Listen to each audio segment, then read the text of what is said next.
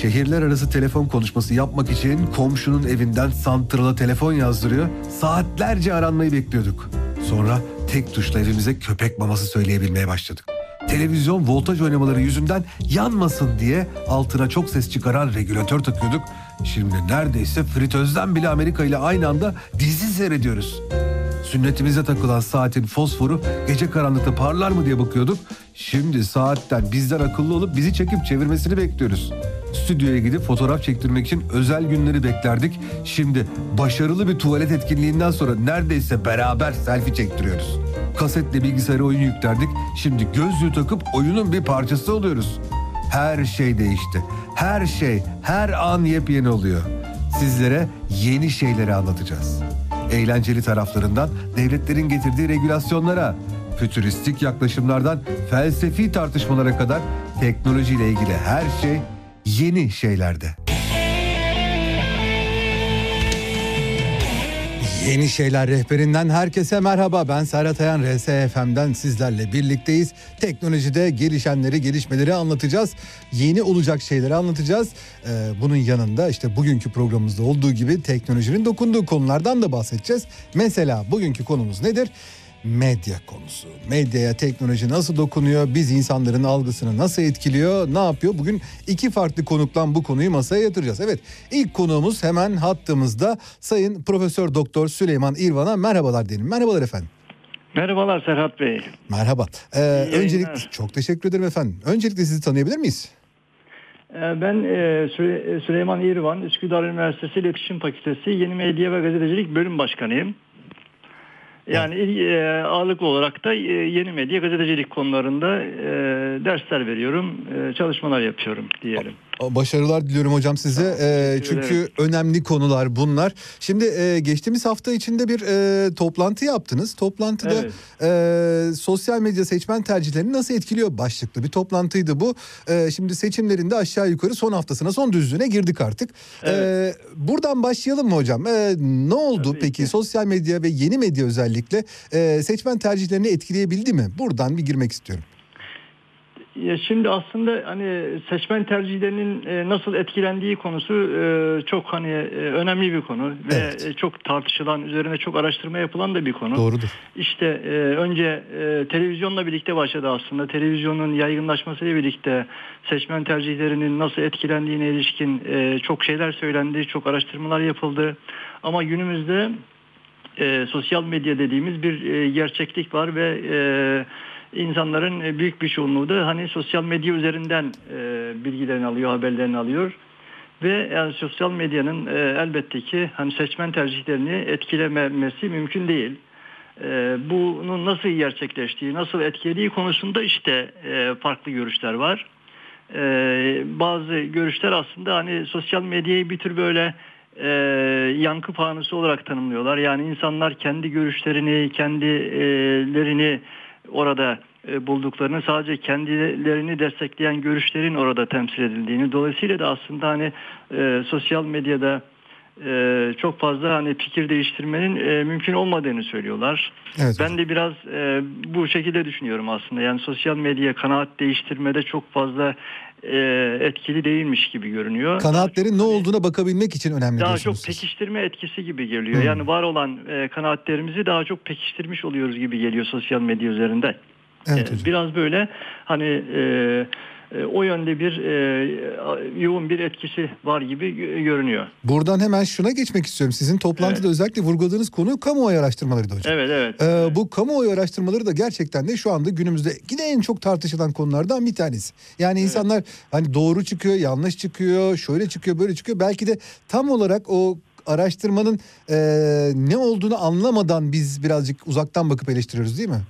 Evet. Yani şimdi kamu araştırmaları e, her seçim döneminde çok tartışılır. E, çok da hani önemli, önemli aslında. Ben de zaten bunun bir gereklilik olduğunu da söyledim toplantıda. Evet Gerçekten de yani kamuoyu araştırmaları e, hem e, partiler açısından önemli hem de seçmenler açısından önemli. Partiler işte yaptıkları kampanyaların e, toplum nezdinde bir karşılık bulup bulmadığını kamuoyu araştırmalarına bakıp e, öngörebiliyorlar. Evet. Seçmenler de işte kendi destekledikleri işte partilerin görüşlerin ne kadar toplum desteği aldığını öğrenmeye çalışıyorlar. İşte kendi kanaatlerini şekillendirmeye çalışıyorlar. Bu açıdan önemli. Yani haberler kadar önemli bence e, kamuoyu araştırmaları. Tabii ki yani çok da tartışılıyor. İşte e, nasıl tartışılıyor? İşte manipülasyon yapıyor mu örneğin kamuoyu araştırmaları mesela gerçeği çarpıtıyor mu? Tabii bunu bilmemiz çok kolay değil. Yani bunu ancak nasıl e, yapabiliriz? İşte e, bir takım işte bilgiler üzerinden e, giderek yapabiliriz. Yani bir işte kamuoyu araştırması gerçekten yapılıyor mu? Yoksa yapılmadan masa başında mı yapılıyor? Yani bu manipülasyonlar konusunda çok ciddi iddialar da var aslında. Evet Hele bu son dönemde çok e, gündeme geldi işte kamuoyu araştırmalarına ilişkin kuşkular arttı. Ama birbirinden o kadar farklı sonuçlar çıkıyor ki hocam gerçekten Evet, de evet. şüphelenmemek elde değil yani. Yani ama bu şu yani sonuçta şuna bakmak lazım. Yani aslında bilimsel açıdan e, sonuçta istatistik yöntemini kullanıyor kamuoyu araştırmaları. Bilimsel açıdan bakıldığında yani kamuoyu araştırmaları bilimsel yöntemleri uyguladıklarında aslında bu kadar büyük farklılıkların olması zaten e, çok da yani e, doğru değil. Çok da hani kabul edilebilir değil. Matematiksel, istatistiksel açıdan sonuçta nedir? İşte bir evren üzerinde e, bir örneklem alınarak aslında yapılıyor. Dolayısıyla 3 aşağı 5 yukarı bunların gerçeğe yakın e, tahminlerde bulunabilmesi lazım. Aksi takdirde ya e, işte e, bunlar e, kamuoyu araştırmalarını yapanların konuştuğu kişiler gerçeği söylemiyor olabilirler gizli olabilirler görüşlerini veya işte ne bileyim gerçekten de örneklem yanlış alınmış olabilir e, veya gerçekten de araştırma yapılmamış olabilir gibi bir sürü hani şey devreye giriyor burada. Doğrudur. Ama e, bilimsel açıdan yani doğru yapıldığı takdirde kamuoyu araştırmaları aslında e, bize bir bilgi veriyor, bir fikir veriyor. Yani aslında e, geçmiş dönemlere bakıldığında kamuoyu araştırmaları, Türkiye'deki kamuoyu araştırmalarının performansının o kadar da kötü olmadığını da görüyoruz. Onu da söylemek lazım. Bir de hani Türkiye gibi böyle çok farklı eğilimlerin olduğu ülkelerde kamuoyu araştırması yapıp e, bütün işte eğilimleri o doğru biçimde bilmek zaten çok mümkün değil. Yani belli bir işte hata payı dediğimiz istatistiksel bir şeyden de hareket etmek gerekiyor. Evet. Dolayısıyla hani aslında e, ben e, genel performansının e, çok ol, e, kötü olmadığını düşünüyorum kamuoyu araştırmalarının. Bize bir fikir verdiğini ama buna rağmen bazı temel bilgilerin işte bu bilgiler bu e, şeylerde kamuoyu araştırmaları topluma aktarılırken mutlaka verilmesi gerektiğini düşünüyorum. İşte mesela kim finanse ediyor bu araştırmaları? Yani partiler mi ediyor, adaylar mı ediyor yoksa başka bir hani kaynak mı söz konusu? İşte nasıl yapılıyor, kaç kişiyle yapılıyor gibi hani temel bilgilerin e, mutlaka bu e, bir ara, araştırma sonucuyla birlikte verilmesi lazım ki biz e, okurlar bu araştırmalara baktığımızda net bir fikir elde edebilelim. Gerçekten bu araştırmalar ciddi biçimde yapılıyor mu, yapılmıyor mu şeklinde. Hocam mesela şey vardı, e, bilişim okur yazarlığı konusu Evet. gündeme geldi. Medya okur yazarlığı e, konusu Aynen. gündeme geldi. Belki de kamuoyu araştırmaları içinde ayrı bir okur yazarlık aynen, şeyinin aynen. çıkması yani gerekiyor değil mi? Aslında böyle hani bu konuda ya, e, uluslararası şeyler de var. Yani dernekler de var. Mesela kamuoyu araştırmalarını yapan e, şirketlerin bağlı olduğu dernekler var. İşte bunlardan Türkiye'de de Kamuoyu Araştırmaları e, Derneği diye bir dernek var. E, dünyada da aslında bu bu bu e, tür kamuoyu araştırma şirketlerinin bağlı olduğu dernekler var. Bu derneklerin aslında söylediği şeyler şu. Yani bir kamuoyu araştırması yaptığınızda temel bilgileri vermek zorundasınız araştırmayla birlikte. Doğru. Toplum da yani okur da zaten o araştırmayı okurken sadece sonuçlara bakmıyor elbette. Yani işte bütün işte sorular nasıl sorulmuş, işte ne zaman yapılmış, araştırmanın ne zaman yapıldığı da çok önemli. Künyesi yani değil mi kısaca? Künye, künye bilgileri yani nasıl ki bir internet sitesine girdiğinizde orada hani künye bilgisi çok önemliyse bir araştırma şirketinin yaptığı araştırmadaki künye bilgisi de çok önemli. Yani o bilgiler ne kadar sağlıklı biçimde aktarılırsa o zaman e, toplumun da kamuoyu araştırmaları konusunda daha sağlıklı bilgi e, edinmesi ve kanaatini ona göre şekillendirmesi daha doğrudur, daha iyidir diye düşünüyorum. Anladım hocam. Yani çok teşekkürler gerçekten bunlar çok önemli bilgiler oldu. Peki buradan Evet. şuna geçmek istiyorum hocam. Evet. Ee, şimdi siz yeni medya e, bölümünün bölüm başkanısınız Evet. yanlış bilmiyorsam ben. Yeni Ee, medya ve gazetecilik. Yeni medya ve gazetecilik. Evet. Şimdi her ikisini bir araya getirdiğimizde işte ülkede giderek gazetelerin yani kağıt basılı Aha. gazetelerin daha az okunduğundan bahsediliyor ve yeni medyanın daha öne çıktığından bahsediliyor. Bu konudaki sizin bakış açınız nedir?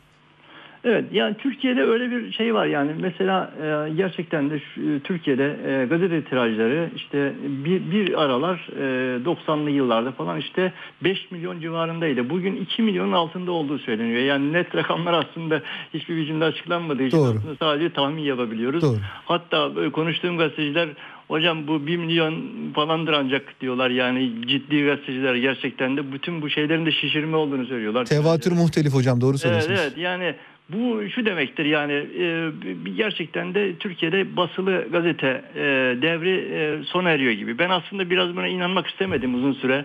Yani bu basılı gazetenin devam etmesi gerektiğini düşünen bir e, akademisyenim aynı zamanda. Evet. E, ama belli ki hani Türkiye'de basılı gazete e, ömrünü tamamlama tamamlamak üzere tamamlıyor.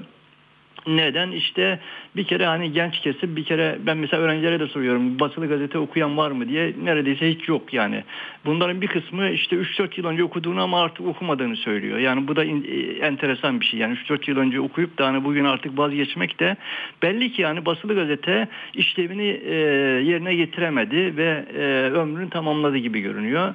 Dolayısıyla e, özellikle yeni kuşak ve bir de hani Türkiye'deki e, internet e, şeyinin e, ağının e, şeyine bakarsak mesela topla, e, toplam nüfusun e, 82 milyon nüfusun yaklaşık işte 60 milyona, milyona yakını internet üzerinden e, iletişim kurabiliyor. artık. Düzenli olarak internete giriyor. Yani de. evet dolayısıyla yani sosyal medya var işte diğer olanaklar var. Yani büyük bir çoğunluğu özellikle genç kesim zaten hani e, sosyal medya üzerinden veya işte internet üzerinden alıyor haberlerini. Artık gazete okumuyorlar, basılı gazete okumuyorlar. Dolayısıyla oraya doğru bir kayış oldu. Aslında dünyada da böyle bir kayış var ama hani Türkiye'deki kadar böyle keskin bir şey e, ben göremedim yani başka ülkelerde. Batı'da falan bu kadar yani keskin bir hani basılı gazetenin ortadan kalktığı bir süreç henüz söz konusu değil ama ileride olabilir. E, sorun şu peki ne oluyor? Ya mesela e, işte e, basılı gazete okumayan ne yapıyor? İnternette gazete ne kadar okuyor sorusu da aslında cevaplanması gereken bir soru. Giderek yani haber okuma şeyinin düştüğünü düşünüyorum ben. Yani haber okuma haber okumuyor gibi görünüyor. Belki sadece son dakika haberlerine bakılıp geçiliyor. Yani e, uzun e, ayrıntılı haberlerle kimse ilgilenmiyor artık. Daha böyle kısa özet e, geçiliyor gibi bir e, izlenim var. Doğru söylüyorsunuz. Belki hocam şöyle bir katkıda bulunabilirim sizin söylediklerinize. Ee, basın işlevi olarak bakıldığında insanlar bana şey diyorlar mesela ya gazetelerde çıkan haberleri biz zaten bir gün öncesinden görüyoruz diyorlar. Fakat Evet, evet. eskiden 1990'lı yılların başında ben gazeteciliğe başladığımda o zaman e, gazetelerin e, gündem yaratma gibi bir misyonu vardı. Şu anda o misyon sanırım kaybedildi. Evet. Yani tabii ki yani e, bu şeyi e, yani gün medya gücünü e, diyelim dördüncü güç olma vasfını büyük ölçüde yitirmiş gibi de bir e, şey, durum söz konusu. Tabii bu yani e, bu kadar böyle hani kesin şeyler söylemekten de ben e, pek e, Evet, şu anda çok içindeyiz işin. çalışırım. Aslında hani Çok yeni yani bu dönüşüm değil mi hocam? Evet. Bu, bu bir dönüşüm e, şeyi. Yani e, bu hani iki arada bir derede şu anda yani medyanın durumu. Yani Doğru biraz böyle hani e, internet ya benim aslında şey şöyle bir şeyim var. Yani tamam şimdi internete kayıyor ama peki internette nasıl var olacak? Yani henüz e, o noktada net bir şey söyleyemiyoruz. Mesela Batı'da çok iyi örnekleri var işte New York Times, Guardian gibi gazeteler gerçekten hani e, internet üzerinden e, inanılmaz destekler e, aldılar. Hani gazete okur sayısını artırdılar ama bizi de mesela hani gazetelerin internet sitelerindeki şeyleri e, trafiğe bakıldığında yüksekmiş gibi görünüyor ama hani etki açısından bakıldığında öyle ciddi bir şey yok. Bir hani e, bir e, şey e, okuru oluşmadı. Yani X e, gazetesinin hani internet okuru gibi diye bir şey oluşmadı bizde henüz. Evet ben sadece şu gazeteyi okurum. Hani eskiden Evet, o, o vardı. Ben evet. işte sadece Aynen, Milliyet aynen. okurum, Radikal okurum diyordu insanlar. Evet. Şimdi mesela insanlar biraz sadece hani e, haberlerin nereden geldiğine bakmaksızın hani diyelim ki işte sosyal medyadan veya işte internet üzerinden kendilerine e, bildirim şeklinde gelen haberleri okuyup geçiyorlar ama bu haberleri kim üretmiş, nerede üretmiş, nasıl üretmiş? Ya bunlarla ilgili aslında şeyi kopardılar, bağı kopardılar. Yani dolayısıyla bu aslında medya kuruluşları için de uzun vadede çok ciddi bir problem. Yani bu problemi aşacak e, mutlaka politikalar da geliştirmeleri lazım ki yani bir okur aidiyeti oluşabilsin. Aksi takdirde yani okur e, okurla hani medya kuruluşu arasındaki bağ tümüyle e, ortadan kalkacak gibi bir e, sürece de girmiş e, durumdayız aslında. Maalesef şu gazeteden haberi okudum diye bir şey yok artık. İnternetten Evet, okudum evet, deyip aynen, geçiyorlar. Aynen. Peki hocam e, şunu sormak istiyorum size. Şimdi Tabii. genel olarak söylenen şöyle bir şey var. Diyorlar ki işte sosyal medya varken normal medyayı kim ne yapsın? Ama ben de onlara şunu söylüyorum. E, sosyal medyada sizin paylaştığınız haberler gene bir medya kuruluşundan geliyor. Dolayısıyla medya kuruluşu olmazsa sosyal medyada sizin haber paylaşmanız da mümkün olmayacak diyorum. Bilmiyorum bu kanı Evet. yanlış mıdır hocam? Tabii tamamen aynı aynı e, düşünüyorum ben de. Sosyal medya nihayetinde bir platform aslında bir şey üretmiyor. Aslında ben e, öğrencilere şunu söylüyorum. Bakınız dünyada diyorum en büyük ve hiçbir şey üretmeyen bir tane medya kuruluşu var. O da Google aslında. Evet. Hiçbir şey üretmiyor ama en büyük medya kuruluşu o. E, Çünkü bütün paylaşımlar oradan onun üzerinden yapılıyor. Yani sosyal medya da öyle. Aslında hiçbir şey üretmiyor. Yani Facebook, Twitter bir şey üretmiyor aslında. Bütün Aynen işte e, içeriği e, kullanıcılar üretiyor. E, dolayısıyla hani sosyal medya e, tek başına hani bir şey değil. Bir medya olarak hani e, haber üreten bir platform değil. Sadece işte medya kuruluşlarının ürettiği. Aslında orada da şöyle bir stratejik bir de hata, hata yaptı medya kuruluşları diye düşünüyorum. Yani haberlerini sosyal medya üzerinden paylaşarak e, bir tür böyle hani sosyal medyayı güçlendirmiş oldular büyük ölçüde. Ama kendi e, varlıklarını da riske atmış oldular böylece. Şimdi mesela büyük medya kuruluşları dünyada bunu tersine döndürmeye çalışıyorlar ve işte kendi e, okurunu yaratmaya çalışıyorlar. Bunun için de sosyal medya e, kuruluşlarıyla ciddi pazarlıklar yürütüyorlar. Henüz Türkiye'de mesela böyle bir pazarlığın içine giren bir medya kuruluşu bilmiyorum. Ee, işte New York Times falan mesela Facebook'la ciddi pazarlıklar yapıyor. Yani bizim e, haberlerimizi kullanıyorsunuz ve işte oradan paralar kazanıyorsunuz diye daha fazla pay istiyorlar şeyden e, sosyal medya platformlarından. Bence hani biraz öyle bir şey de olmalı. Fransa'da Google'la var hocam. Yani Evet, bu Google'da- 5-6 sene evet, önce başladı bu. mesela c- gerçekten yani işi boş bir şey. Yani Google'da yazdığınızda bomboş bir sayfa geliyor önünüze. Hiçbir şey gelmiyor yani. Ya Dolayısıyla aslında böyle ciddi de bir e, durum var. Yani bütün parayı aslında geliri onlar elde ediyor. E işte diğer e, medya kuruluşları, küçük medya kuruluşları da Google reklamlar üzerinden kendilerine küçücük paylar e, vermesini e, razı olmuş gibi görünüyorlar ama uzun vadede bu sürdürülebilir bir şey değil tabii ki. Mutlaka alternatif e, yollar e, bulunmak zorunda ve hani medyayı yani haber üreten medyayı mutlaka kurtaracak e, politikalar e, geliştirmek durumunda medya kuruluşları diye düşünüyorum. Hocam bir de beni rahatsız eden bir başka unsuru e, sizin dikkatinize sunmak istiyorum. Bu konuda görüşünüzü Buyurun. almak istiyorum. Mesela e, eskiden haber habercilik yaparken başlık konusunda bir gazetecinin başlık atabilmesi için aylarca yıllarca çalışmış olması ve bir yerlere gelmiş olması gerekiyordu. Şimdiki başlıklara bakıyorum. Google'ın anlayabileceği başlıklar, insanların değil Google'ın anlayabileceği başlıkları koyuyorlar. Yani bir başlık oluyor mesela Türkiye maçı bugün saat kaçta hangi kanalda ne yapıyor filan. E şimdi bu başlık mı yani? Eskiden bu başlığı atmış olsak yemin ediyorum gazetede bizi döverlerdi gazeteci abilerimiz. Ve haklı olurlardı yani bilmiyorum bu Google bizi bu anlamda da kirletiyor gibi geliyor bana ne dersiniz? Evet yani şimdi tabii ki yani e, aslında habercilikte yani başlık çok önemlidir gerçekten de hani ha, e, muhabirler genellikle haberlerine başlık atmazlar çünkü e, genellikle başlıklar editörler atar. Tabii İşte tabii editörlerden muhabirlerin- geçmezden başlık geçmezdi. Evet. Muhabirin bir başlık atıp da gazeteye çıkması Evet. üçtür yani hani 10 yıllık hayatımda benim. Evet, evet doğrudur çünkü başlık e, çok önemlidir yani çok e, önemlidir haberi böyle en çarpıcı can alıcı biçimde verecek olan şey. Şimdi e, sosyal tabii şey e, bu, e, internet bozdu aslında bütün bu şeyi yani e, gazeteciliğin bu e, en temel kurallarını e, ortadan kaldırdı. Şimdi diyor ki benim e, işte bir mantığım var. Sen benim mantığıma uygun bir hale getirmek zorundasın kendini. Bu da işte bu e, SEO falan e, tarzı haberciliği e, ön plana çıkarmış oldu. Bu da ne demek? Aslında şey, Google'ın mantığı nedir? İşte bir şey aradığınızda e, sizin yazdığınız sözcüklere en yakın olan e, neyse onu veriyor ilk Evet. başta. Şimdi bu tabi şeyleri e, gazetecileri şeye yöneltti. Yani ne insanlar ne arıyor? Hangi sözcüklere işlere bakarak Evet. ne arıyor?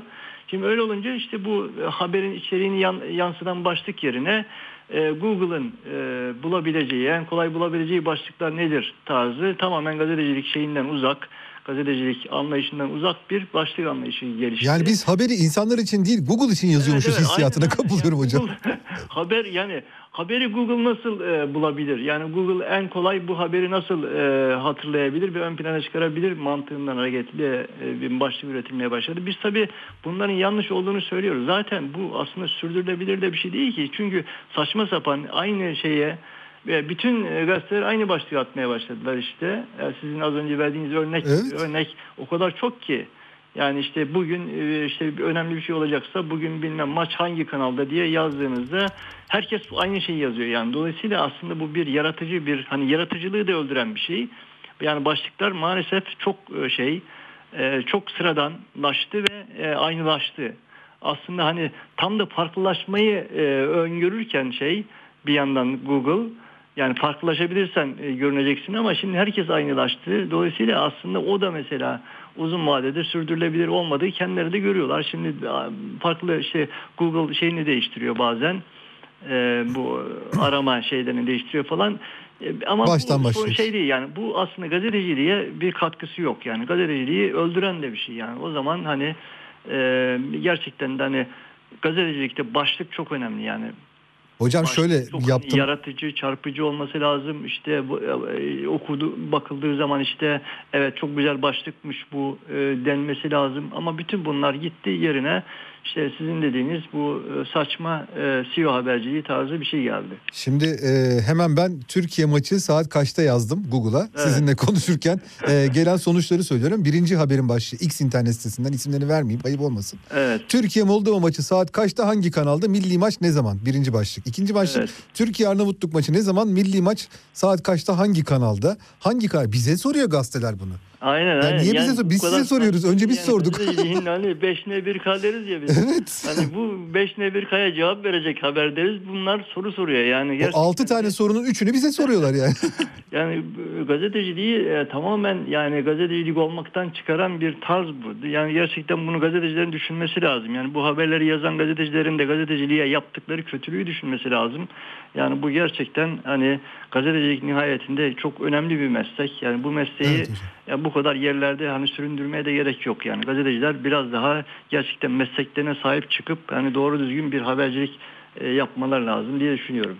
Peki ben de öğrencilerin e, sıkça olduğu ortamlara sık sık girip çıkıyorum. Oradakilere soruyorum. Bilmiyorum sizin orada durum nasıldır? Yani çocuklar da eskiden gazeteci olmak istemek diye bir şey vardı. Bu giderek azalıyor, örseleniyor gibi geliyor bana. Sizin görüşünüz nedir ya da Evet. gözlemleriniz Yani nedir tabii hocam? ki e, şimdi şöyle yani gazet yani Türkiye'de bilmiyorum yani bunu aslında hani Türkiye özgü bir soru sorun olarak da görüyorum. Yani Ha doğru söylüyorsunuz. O da e, gazetecilik birçok açıdan zor bir meslek olduğu için pek böyle hani hevesli değiller gençler. E, tabii ki gene de geliyorlar okumaya ama hani gazeteci niye olmak istiyorsun e, şeyinde böyle hani bir idealist bir şey çok fazla görmüyorum ben de maalesef. Hani al- halbuki gazetecilik gerçekten çok önemli hani idealist olunması gereken de bir meslek bir yandan. evet doktorluk gibi Ama- bir şey yani sonuçta Evet, baktığınızda. evet. Yani sonuçta hani toplumu hani bi- bilgilendirmek, aydınlatmak çok önemli bence. Hani e, ama yine de hani bütün bu zorluklara rağmen hani bir e, şeyde ilginin de aslında olduğunu görüyoruz. Ha nedir burada hani o şeyi e, kaybettirmeden öğrencilerdeki o şevki kaybettirmeden tabii ki öğrenci mesela ülkedeki duruma da bakıyor. Yani işte işsiz kalan gazetecilere bakıyor, ne bileyim işte yapılamayan haberlere bakıyor, bir sürü şeye bakıyor.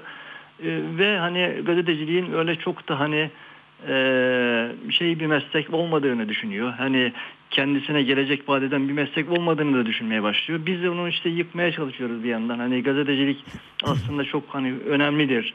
E, bu hani mesleğin gereklerini yerine getirebildiğiniz zaman çok siz işte mutlu olacaksınız. İşte bir kişinin hayatını değiştirmek için ne kadar önemli bir şey olduğunu anladığınızda bunun hani değerini daha iyi bileceksiniz diyoruz ama tabii ki yani e, bu hani böyle, böyle bir durum aslında. Bazı ülkelerde belki daha hani popüler bir meslek olabilir ama bizde e, dediğiniz gibi biraz hani ülke koşullarından da kaynaklı olarak e, o popülaritesini kısmen yetişir, yitirmiş gibi görünüyor. Ama e, şuna da dikkat etmeleri lazım bence öğrencilerin. Ben de gördüğüm her öğrenciye, oğlumun dahil olmak üzere bunu e, iletmeye çalışıyorum. Mesela siz aslında e, Üsküdar Üniversitesi İletişim Fakültesi altındasınız. Yani siz aslında Evet. gazetecilik dışında iletişimi öğretiyorsunuz. Tabii, Ve bu tabii. içerik yaratma işi olmayınca Aynen. ne kadar yapay zeka gelirse gelsin bu içerik yaratılmayacak. İnsan zekasından çıkmayan içerik içerik olmayacak bence. Her ne olursa olsun. Evet. Yani Ya içerikçilerin meslekleri bitmeyecek. bütün, e, şey yani içerik üretme yani bizim asıl şeyimiz o tabii ki yani içerik yani haber e, olsun veya ne bileyim işte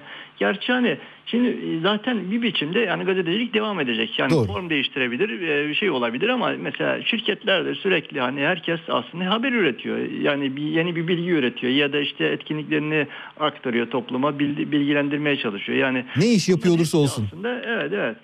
Yani önemli olan nedir? Önemli olan işte bu içerik üretme işini ciddiye almak. Yani o işi dü- düzgün biçimde yapmak. Ee, bunu yapabildiğiniz takdirde yani gazeteci de olursunuz ne bileyim işte bir halkla ilişkiler e, firmasında da içerik üretebilirsiniz. Sonuçta içerik önemli elbette. Aynen öyle. Hocam gerçekten de sizi çok yorduk. Ee, çok güzel, Estağfurullah, çok değerli bilgiler aldık. Ee, ara ara bunları e, sizinle konuşabilmek isterim. Çünkü insanlarda iletişimin ve özellikle de haberciliğin, medyanın değerine biraz daha farklı gözle bakmalarını sağlamak lazım diye Tabii ki ne zaman isterseniz Serhan Bey. E, yayınlar dilerim size. Çok teşekkür Kolay ederim. Süleyman Hocam.